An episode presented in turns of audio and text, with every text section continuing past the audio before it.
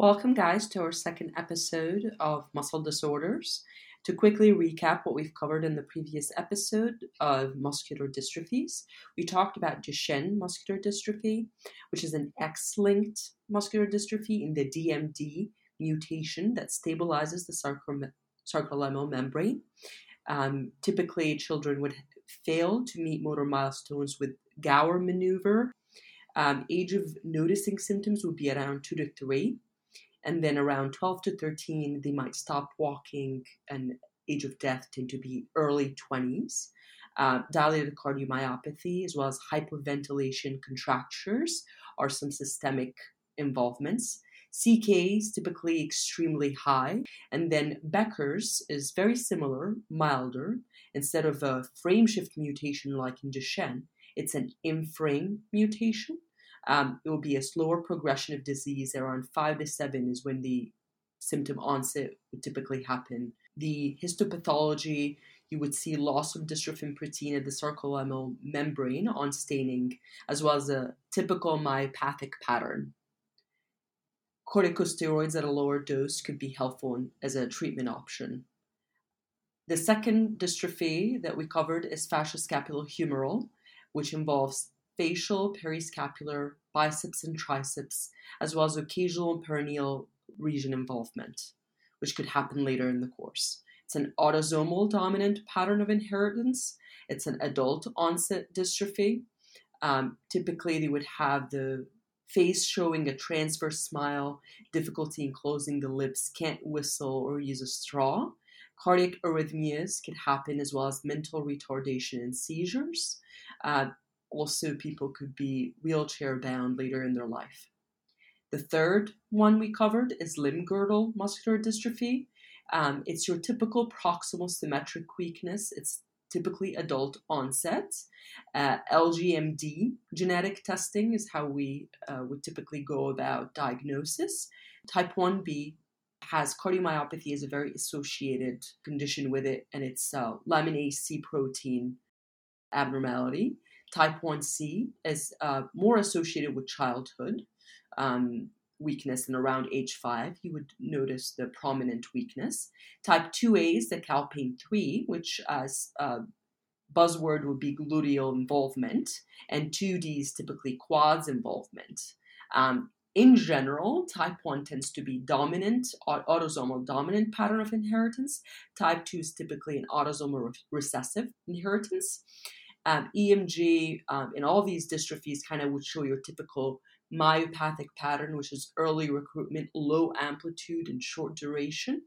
The one that's prominent uh, EMG finding would be myotonic dystrophy, which, to quickly recap, it would have myotonia, cardiac conduction abnormalities, as well as cataracts.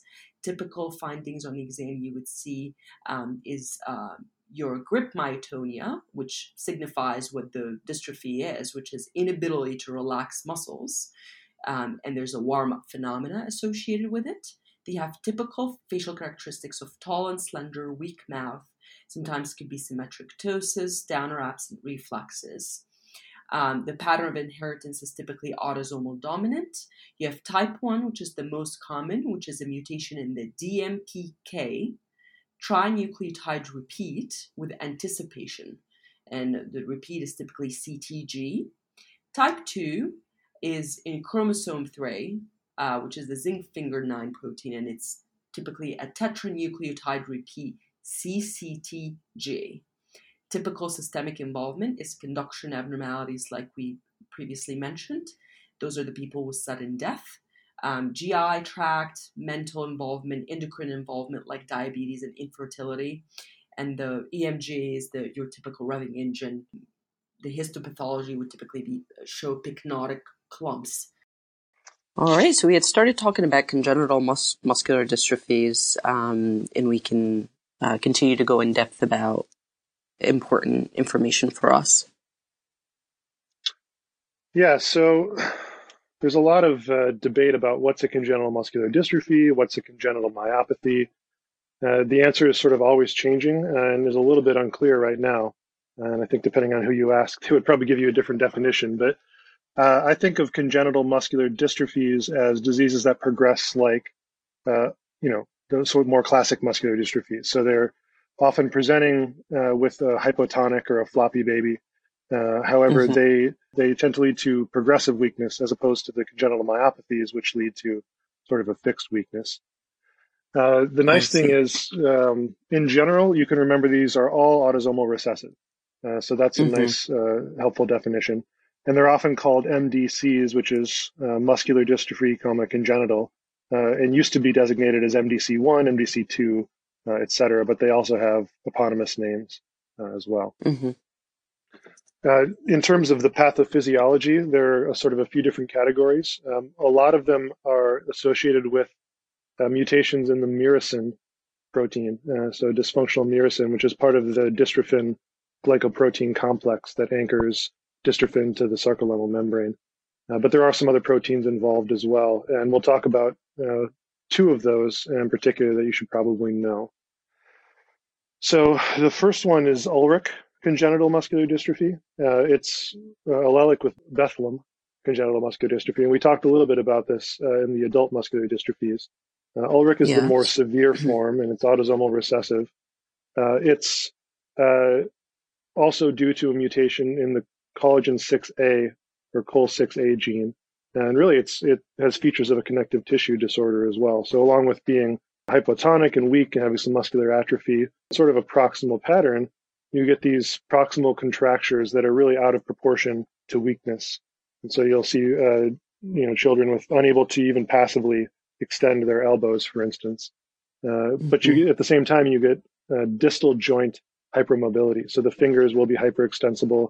One test we often do is can you push the thumb all the way down to the forearm, which would suggest that the wrist was hyperextensible or the, the thumb joint was hyperextensible. Uh, and just like in Bethlem, you get these prominent calcanei in the heels. Uh, don't ask me why that happens. I'm sure somebody knows, but it's a good sort of buzzword uh, to remember. The other thing that you sometimes see or will get tested on is a high arched palate in the mouth. Because mm. we're in the topic and we can draw comparisons, could you just remind us again uh, what Bethlem was related to and when it comes to the adult uh, muscular dystrophies we talked about? Yeah, so Bethlem is also a collagen mutation, uh, COL6A gene. Uh, and really, the, the classic picture of Bethlem is an adult that has uh, proximal sort of limb girdle type weakness with elbow uh-huh. contractures. And nine times out of 10 on an exam, you're going to see a picture of somebody who clearly has decreased motor bulk in the proximal upper extremities and then is unable to straighten their elbows. And that's sort of the okay. classic uh, phenotype of a Bethlem muscular dystrophy. Clinically, I think it's the age of presentation and the severity of weakness that will distinguish the two. Uh, and then obviously mm-hmm. you can do a little bit more with genetic testing and, and such to, to differentiate them. Excellent. The other one, I think, in terms of congenital muscular dystrophies, you want to know is Fukuyama muscular dystrophy. Mm-hmm. Uh, and this is a mutation in the fukutin protein. This is an enzyme that glycosylates alpha dystroglycan. So, again, functionally plays a role in that uh, dystrophin glycoprotein complex. Uh, the reason I think it's often tested and talked about is it's the most common congenital muscular dystrophy in Japan. So there is this population in which it's much more prominent. Uh, clinically, uh, as with all of these, you're going to see a floppy or hypotonic baby uh, who's weak. Oftentimes, uh, there'll be a, sort of a history, sometimes in retrospect, of decreased fetal movements. That's not necessarily diagnosed, but the mother will say, yeah, the baby didn't really kick or something like that. And actually, what you mm-hmm. see in the infant is called uh, an arthrogryposis uh, or arthrogryposis, depending on how you pronounce it. And what that really is is a congenital joint contracture. So due to decreased movement and muscle weakness in the womb, the, the joints don't fully form like they would, and you actually get this congenital joint contracture. So if you look at, let's say, the elbow, uh, not only will you be unable to straighten it, but you'll actually won't see a crease on the flexor surface because it was never really flexed in the womb. Mm. And so there's this decreased range of motion. Oftentimes you also see uh, sort of a webbing where, you know, the skin would normally make a 90 degree angle at the elbow. It, it webs out a little bit uh, because again, the elbow is not bending and extending like it should during development. Uh, so those arthrogryposes are commonly found at the time of delivery, uh, or at least shortly thereafter. Uh, unfortunately, this also has some pretty significant uh, brain abnormalities in these babies, with structural brain abnormalities, impaired cognitive function, and seizures.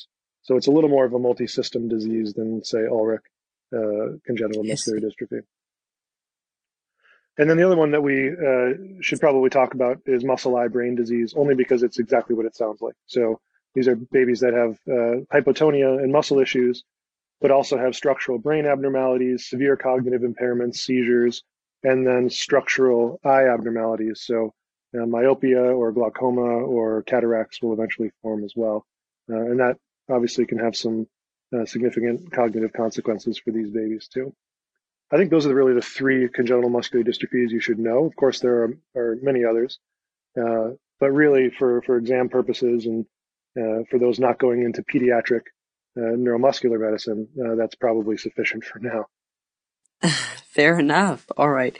So just kind of briefly summarize, so the congenital muscular dystrophies are significant for their progressive course. Um, and then the, the main ones that we can think of is Ullrich, uh, Fukuyama, and muscle eye brain disease. Um, Ullrich tends to, to be, you know, they're all autosomal recessive. Ullrich, we need to think about collagen 6A, um, the Bethlem mutation.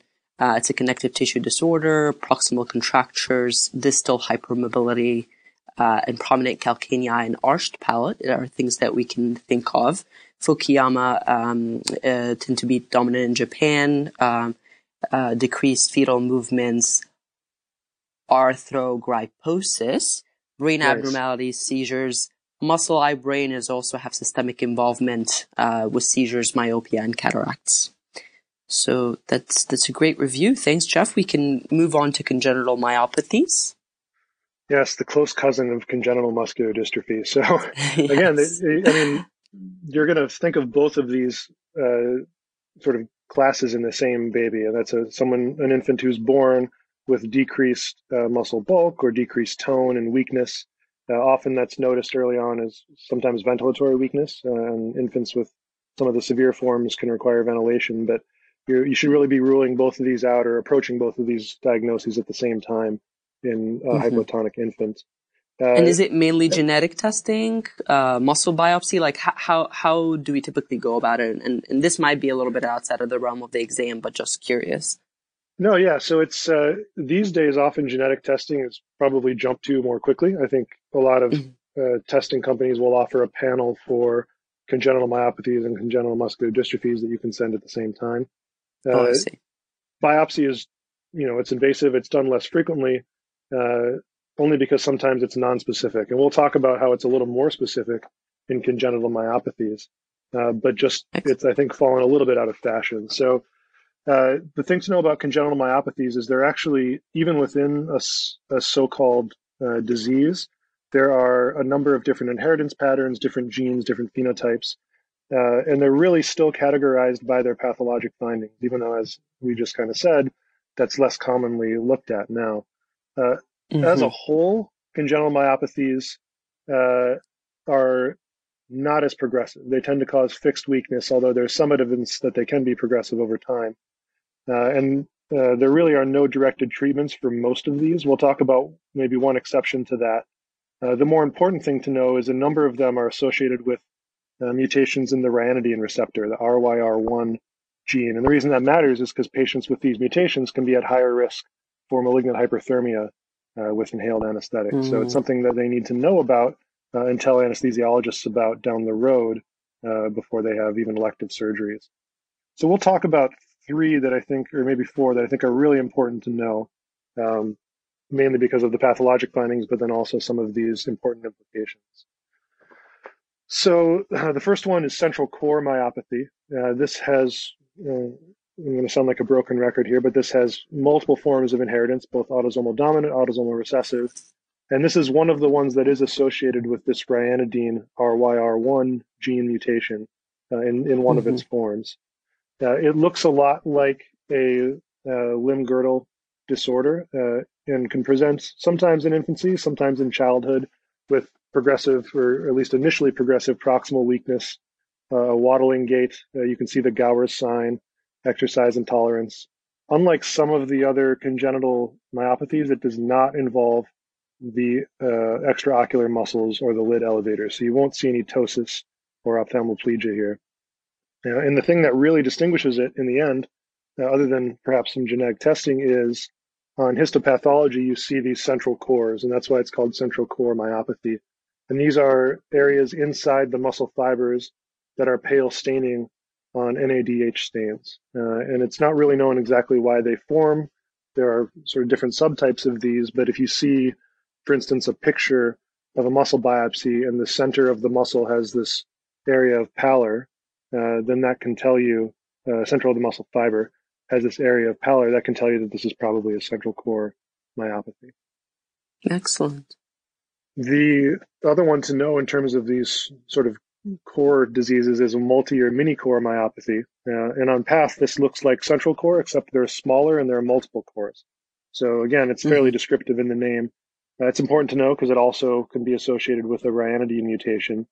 Uh, and compared to central core, clinically, you'll probably see more prominent uh, respiratory weakness to the point that these, uh, even as babies, can require mechanical ventilation.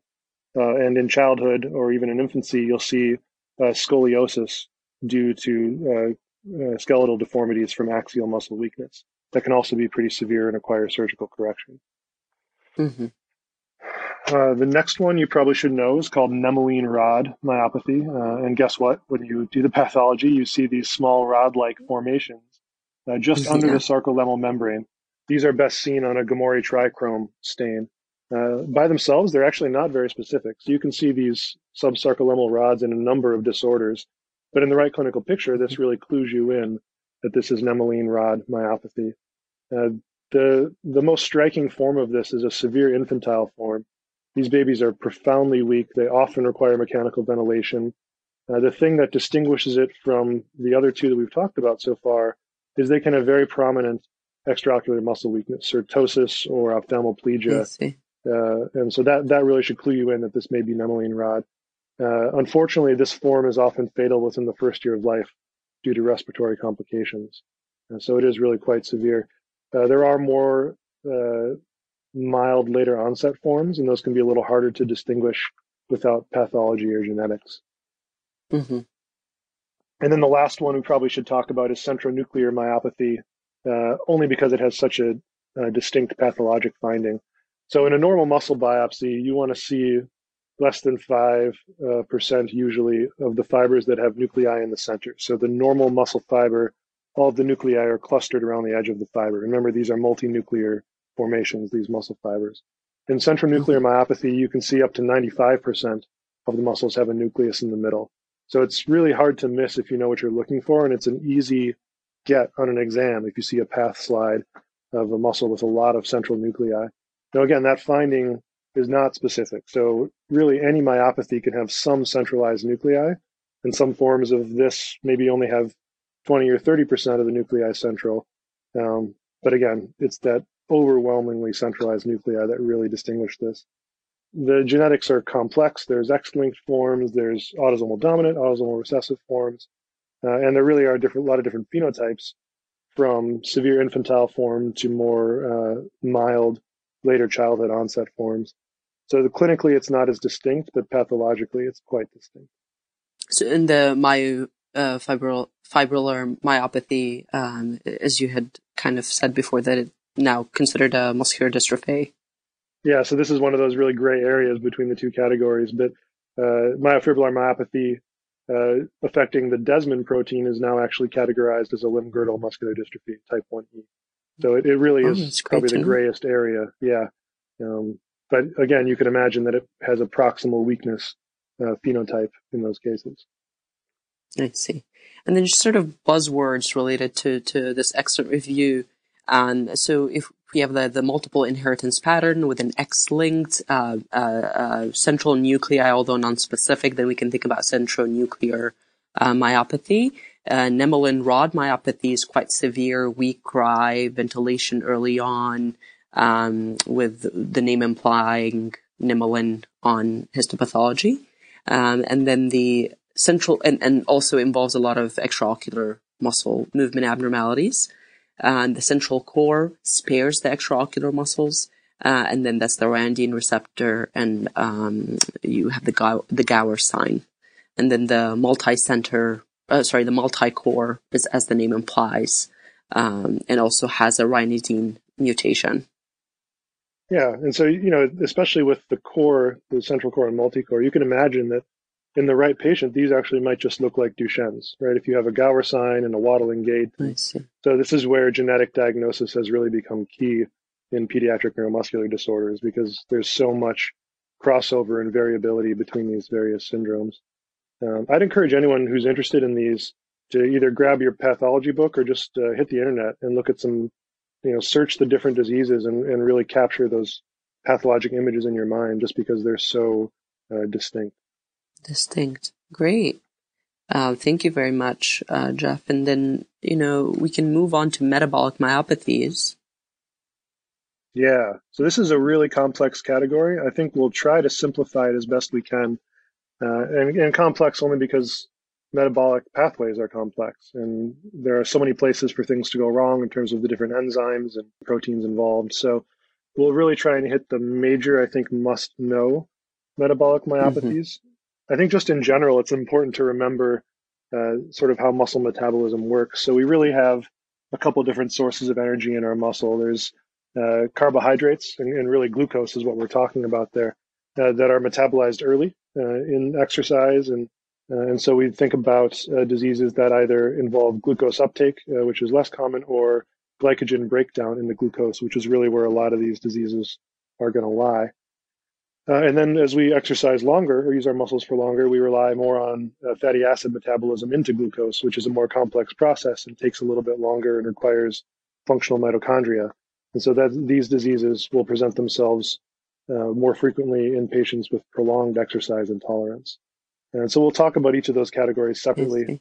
A lot of people will throw mitochondrial myopathies into the broader category of metabolic myopathies. I think it, it doesn't really matter, uh, although some people will consider them distinct. Again, just it does involve energy production, so I like to think of them as part of the metabolic family. Uh, Fair enough. There's really a wide range of diseases here. Uh, some are some cause static weakness. In other words, the patient is weak all the time. Some cause dynamic weakness, which really just means exercise intolerance. So the patient may be fine at rest, but then as they exercise either briefly or for a long period, they become weak and have other uh, symptoms of muscle uh, issue, including myoglobinuria, rhabdomyolysis, myalgias, cramps, uh, anything in that spectrum. So let's talk first about uh, the mitochondrial disorders, and we'll just get them out of the way because I think those worry a lot of people. Uh, they are actually Absolutely. pretty complex. Uh, yeah, I, I, can hear it in your voice. So um, they are actually pretty complex, uh, mainly because the mitochondria is a really complex organelle.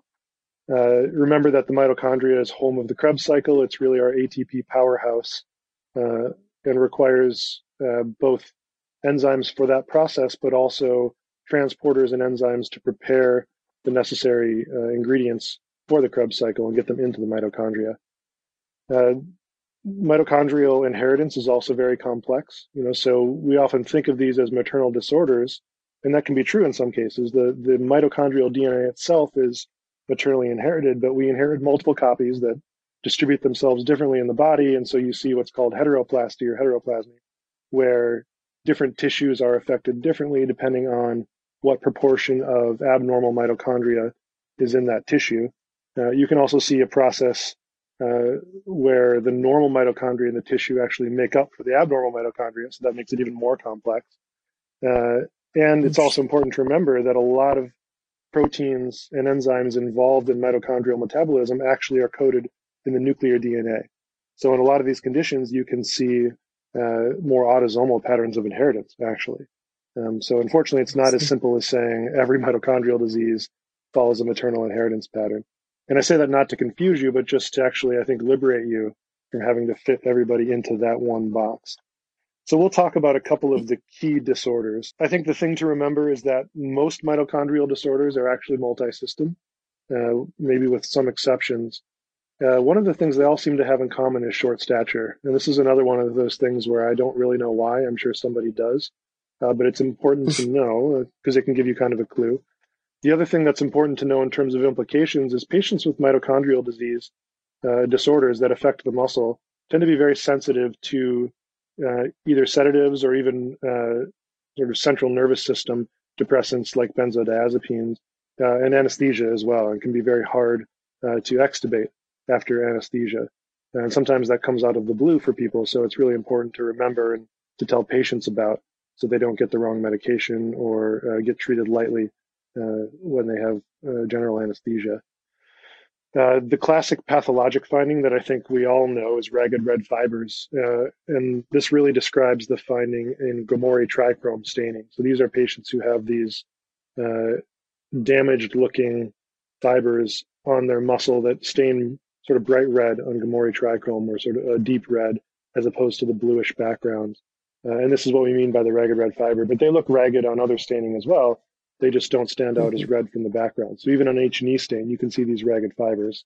Uh, and honestly, again, you'd have to talk to someone smarter than me to tell you what the ragged red fiber is, other than it's a damaged fiber that is sort of broken down from this metabolic uh, disorder.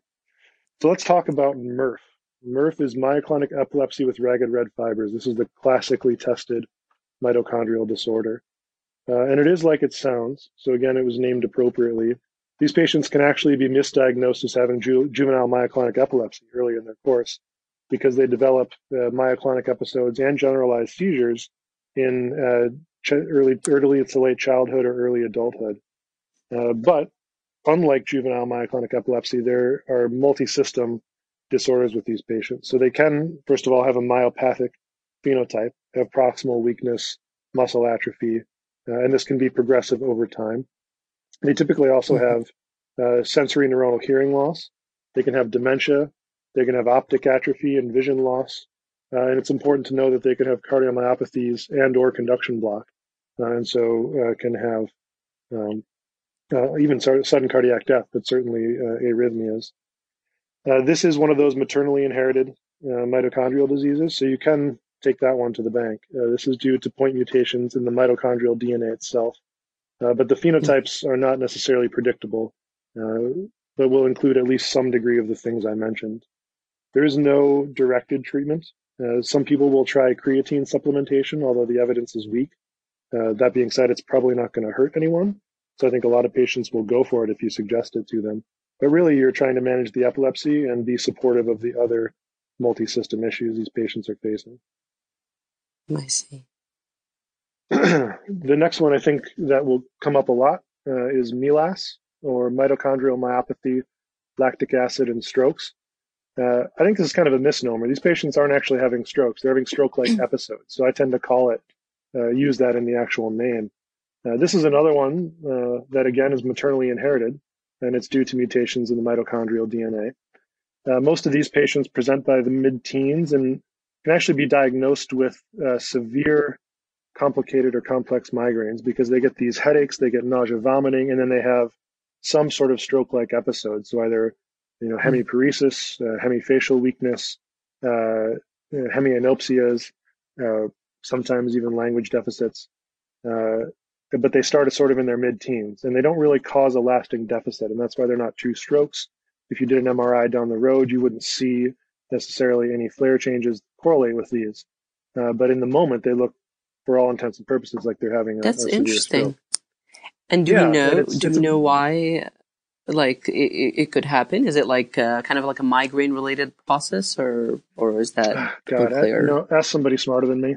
uh, you know, I, I, I, There's I couldn't find anyone. You know, yeah, uh, no, it's they're, they're all busy taking care of patients, but um, you know, it's either I think that or it's it's a focal metabolic uh, deficit. Um, and we maybe we can do some research and include a little Absolutely. plug after we finish this podcast uh, before we, yeah, we put it out for for publication because I think it's worth both of us knowing. But um, yeah.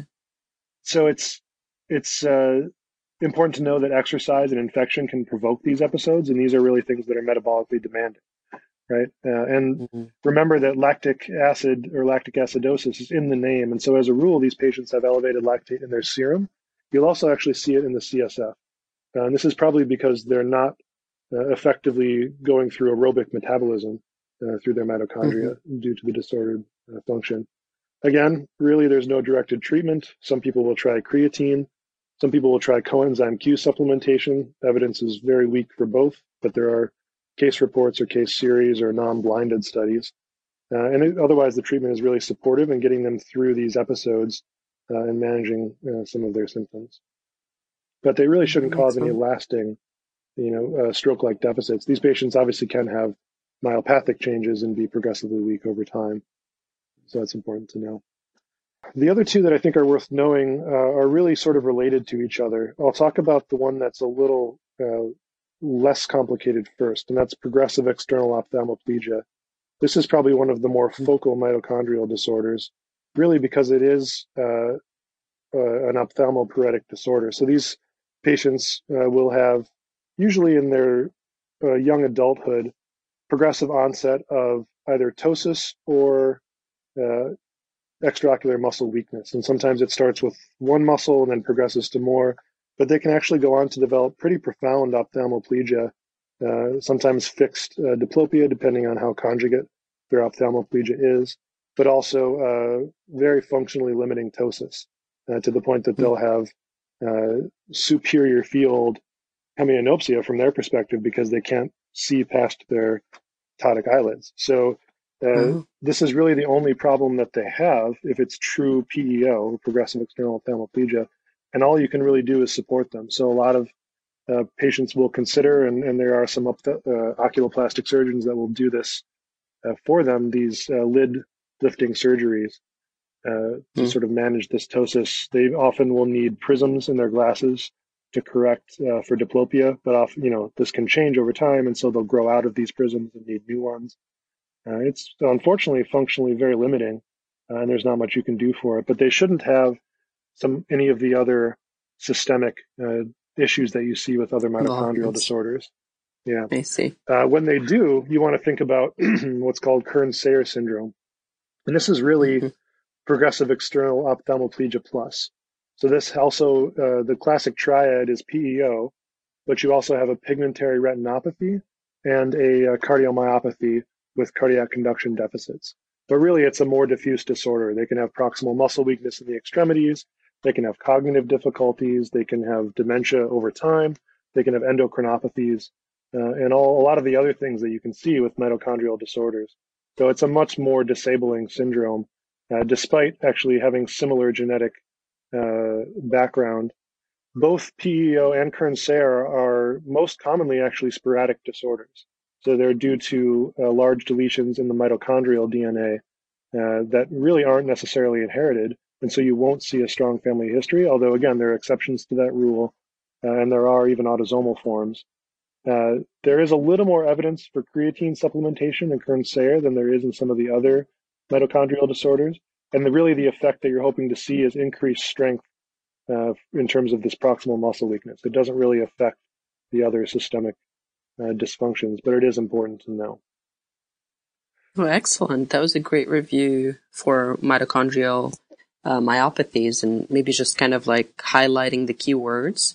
Um, is, you know, with myoclonic epilepsy with ragged red fiber, as the name implies, um, but also you would have some systemic involvement with hearing loss, dementia, optic atrophy, cardiomyopathy, or even conduction block. Um, and with mitochondrial uh, myopathy, lactic acid, and stroke-like episodes, MELAS, you would have headache, stroke-like episodes, um, as well as uh, elevated lactate, and then progressive external ophthalmoplegia, eye symptoms, really debilitating ptosis, and the systemic uh, um, uh, syndrome of it is Kearns-Sayre syndrome, uh, which really eye plus. Uh, so uh, you would have cardiomyopathy as well, cognitive difficulties, and proximal muscle weakness and endocrinopathies. Um, thank you. This is honestly the most I've been able to consolidate them in my head. So thanks for that. and you know, these are really interesting. They're fortunately pretty rare, um, but it's good to have in the back of your mind. And when you see one, it's it's going to you know be fascinating. I think because all of this will come back to you, and you'll see really how important uh, these disorders are in terms of systemic effects. Amazing. All right, and then we can move on to more metabolic uh, myopathies. How about we uh, talk about benign infantile myopathy? Yeah, so fortunately, this is benign, and we're really when they say benign in this syndrome, it's actually uh, reversible. Uh, it reverses itself. The reason we sort of include it in metabolic myopathies is because it is a mitochondrial disorder. So it's due to a cytochrome C oxidase deficiency. Very rare, but important to know because it actually has a good outcome. So it presents like many of these other disorders with uh, a diffusely weak infant. Uh, you can have any of the other, really any of the other syndromes that you see with other mitochondrial disorders. So ataxia, uh, abnormal movements, um, excuse me, uh, vision changes, cognitive changes, uh, ptosis, extraocular weakness. Uh, they usually have an elevated uh, lactate in the serum. There's usually an elevated CK as well. Uh, the thing that you'll see though is that by age two or three, they actually start to normalize. So the patients will uh, either be born weak or get weak very early in infancy, uh, tend to progress over about a year, year and a half, maybe two years to their nadir, and then start to spontaneously reverse. And I don't know if anyone really knows exactly what the cause of that reversal is. I imagine it has something to do hmm. with uh, the normal mitochondria uh, taking over, or you know, cytochrome C oxidases coded in the mitochondrial DNA. So sometimes you can see this complementary function uh, where the normal uh, DNA is, is more heavily transcribed. But fortunately, it reverses itself. That's great. And then uh, let's talk about the f- fatal um, version of it. Yeah. So, so yeah. So the fatal version, uh, unfortunately, does not reverse uh, and is usually fatal within a year. So if you know, a child that's concerning for this makes it past uh, a year to a year and a half, that actually is encouraging. But uh, what's interesting about this is it's a, a mitochondrial DNA depletion syndrome, uh, and so the what happens actually is you lose mitochondrial DNA over time, uh, and get progressively worse. And the reason this happens is uh, a number of the mutations are due to uh, or lead to dysfunction in uh, the nucleotide salvage process. And the most prominent is probably the TK2 mutation, uh, which is a mitochondrial salvage protein. And because mitochondria can't make their own uh, nucleotides from scratch and they have trouble importing these across the mitochondrial membrane, if you can't salvage nucleotides from mitochondrial DNA and uh, you know tRNA and those things, you actually run out over time, and so uh, your mitochondria essentially cease to function properly. And unfortunately, this happens mm-hmm. fairly rapidly within a year but for all intents and purposes early on can look just like benign infantile myopathy. Mm-hmm. And the common I cause see. of death here is really respiratory failure uh, or complications from that because of weakness in the respiratory muscles. So, why don't we pause there and we can pick up the next episode with mitochondrial and metabolic myopathies. All right, guys, thanks for listening. Stay tuned for part three. See ya.